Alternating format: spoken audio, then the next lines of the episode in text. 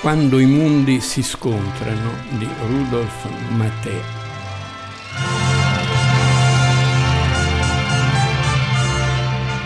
Il film di cui vorrei parlare, prodotto da Pal, si chiamava Quando i mondi si scontrano, è del 1951 e racconta né più né meno, come molti libri, molti romanzi e racconti di fantascienza, la storia dell'arca di Noè. E avendo Dio veduto che la terra era corrotta, ogni carne infatti seguiva sulla terra la via di corruzione, disse a Noè, davanti a me è giunta la fine di ogni vivente.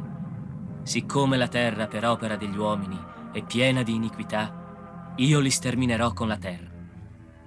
Nell'universo ci sono più stelle di quante ne possiamo immaginare. Corpi celesti di ogni tipo e dimensione popolano l'infinito vagando senza mai fermarsi. Da sempre l'uomo guarda il cielo con la segreta speranza di scoprire le leggi che regolano il cosmo.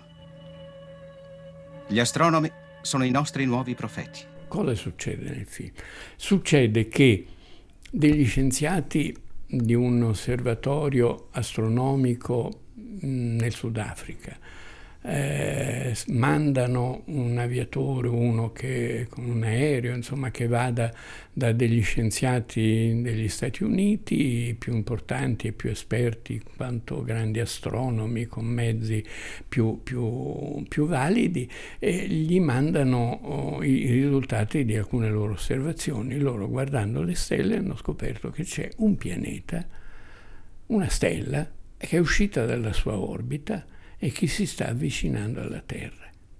Prevedono che prima o poi si scontrerà con la Terra perché l'orbita si incontrerà con quella della Terra e la Terra sarà finita, sarà la fine del mondo, non dell'universo ma del pianeta Terra.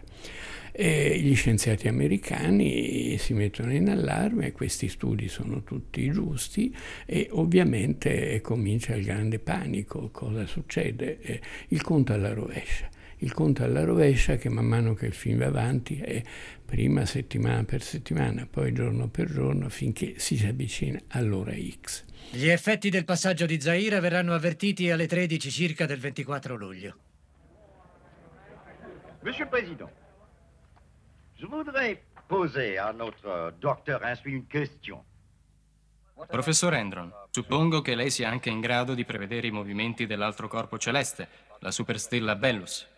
19 giorni dopo, cioè la mattina del 12 agosto, Bellus travolgerà la Terra.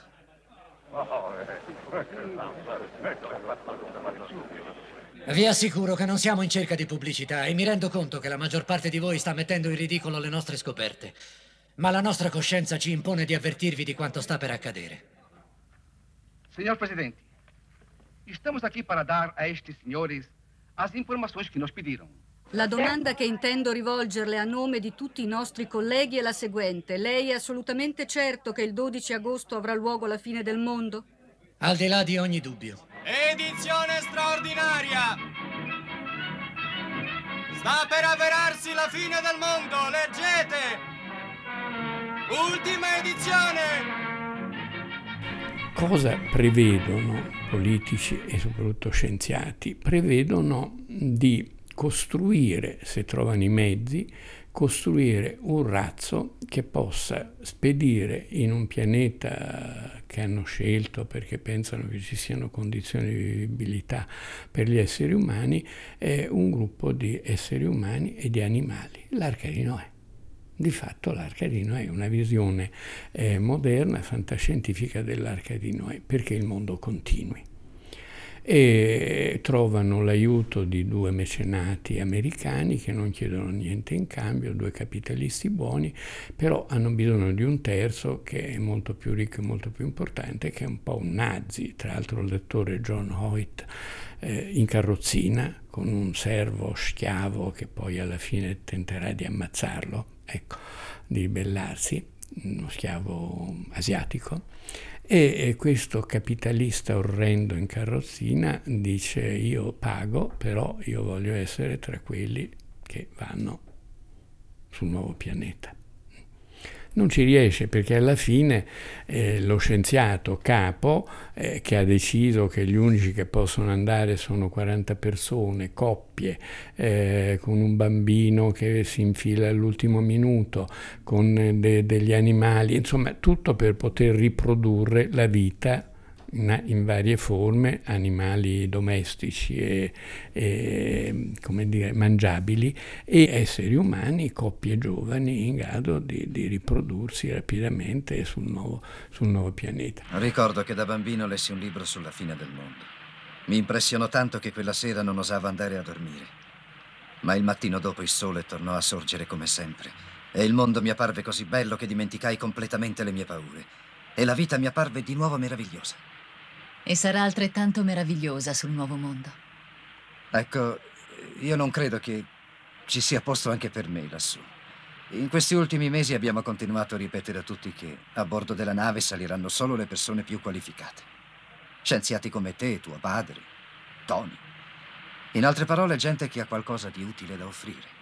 Ma è certo che su quel pianeta non avrete bisogno di un pilota per almeno cento anni. Ma mio padre mi ha promesso che avremo bisogno di te. Grazie. Ma neanche Noè mi avrebbe fatto salire sulla sua arca. Ma Dave... Per me non c'è posto su quella nave. Forse potrei esservi utile, ma certamente non vi sarei né indispensabile né necessario. E io peso almeno quanto un paio di pecore una quarantina di galline o un esperto in agronomia. Angoscia, l'ora X sta per arrivare, ogni giorno novità, tutti che lavorano come pazzi e che in sostanza accettano eh, questo fatto, c'è qualche rivolta, ma accettano questo fatto in questo luogo isolato, eh, protettissimo da, da, da, esercito in armi, e dove si costruisce questo razzo, accettano che ci sia, no? sono stati estratti a sorte peraltro i giovani che devono, che devono partire. Vabbè, piccole vicissitudini di questi personaggi, alla fine il razzo parte e si sbarca su un pianeta meraviglioso. L'ultima scena si aprono i portelli del, dell'astronave, si scende nel nuovo pianeta e c'è un'immagine a colori stupenda con piante strane, fiori coloratissimi, un'alba meravigliosa di un mondo nuovo che ci sarà ovviamente pura utopia, però questo tema dell'Arcadino è un tema che è stato poco affrontato nella storia del cinema e che è stato affrontato, direi, soltanto, mh, mm, sì, forse nella letteratura, le storie dei sopravvissuti no? quelli che riescono a scampare nascondendosi o sopravvissuti perché c'è un'esplosione atomica e loro sono una, nel fondo di una miniera, non so, ci sono storie varie, però sono sempre, ecco, il cinema le ha raccontate con molta più simpatia.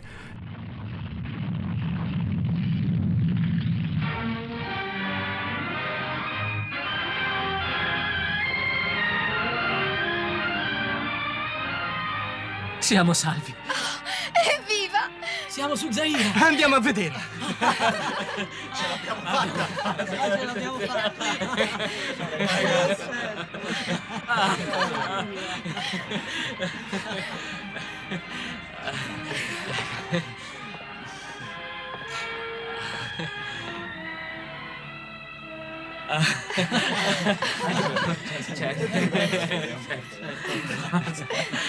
Forza, usciamo. Forza. Dave, aspetta. Dobbiamo prima accertarci che l'aria sia respirata. Ne analizzeremo un campione. È inutile, che sia buona o no, è l'unica aria che potremo respirare d'ora in poi. Andiamo, andiamo, sbrighiamo. Mi sembra un'aria meravigliosa.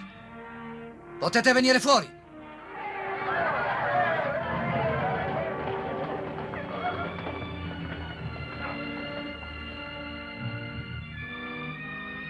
Il produttore di questo film si chiamava George Pal era regista e produttore di film basati in grandissima parte su effetti speciali.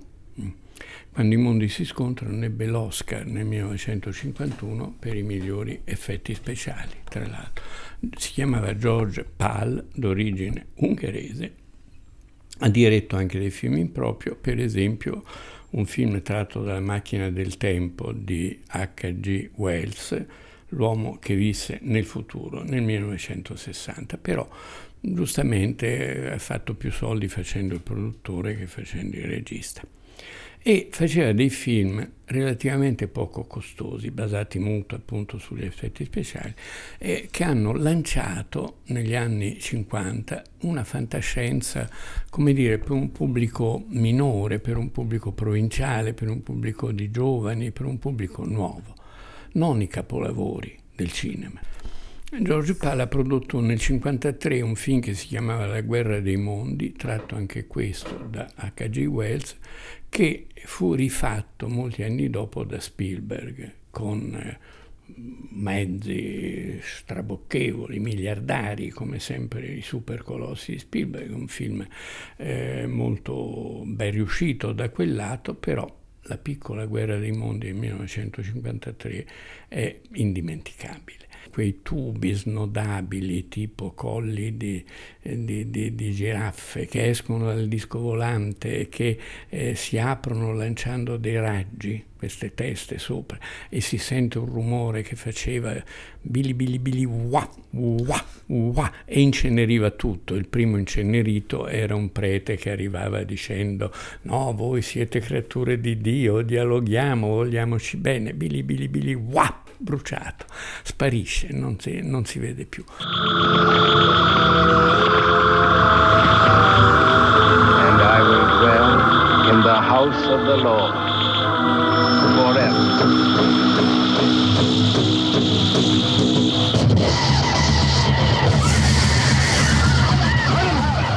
Ecco, c'erano trucchi banali che facevano impazzire però i bambini della mia generazione, diciamo. Fu la scoperta della fantascienza avvenne attraverso questi piccoli film. Da lì poi si passò alla lettura di Urania, Urania venne molto dopo, Le meraviglie del possibile di Fruttero Lucentini e Sergio Solmi e la scoperta di Vonnegut, di Ballard e dei grandi, dei grandi scrittori della fantascienza. La vera fantascienza adulta nasce dopo, questa era una fantascienza ancora in qualche modo infantile.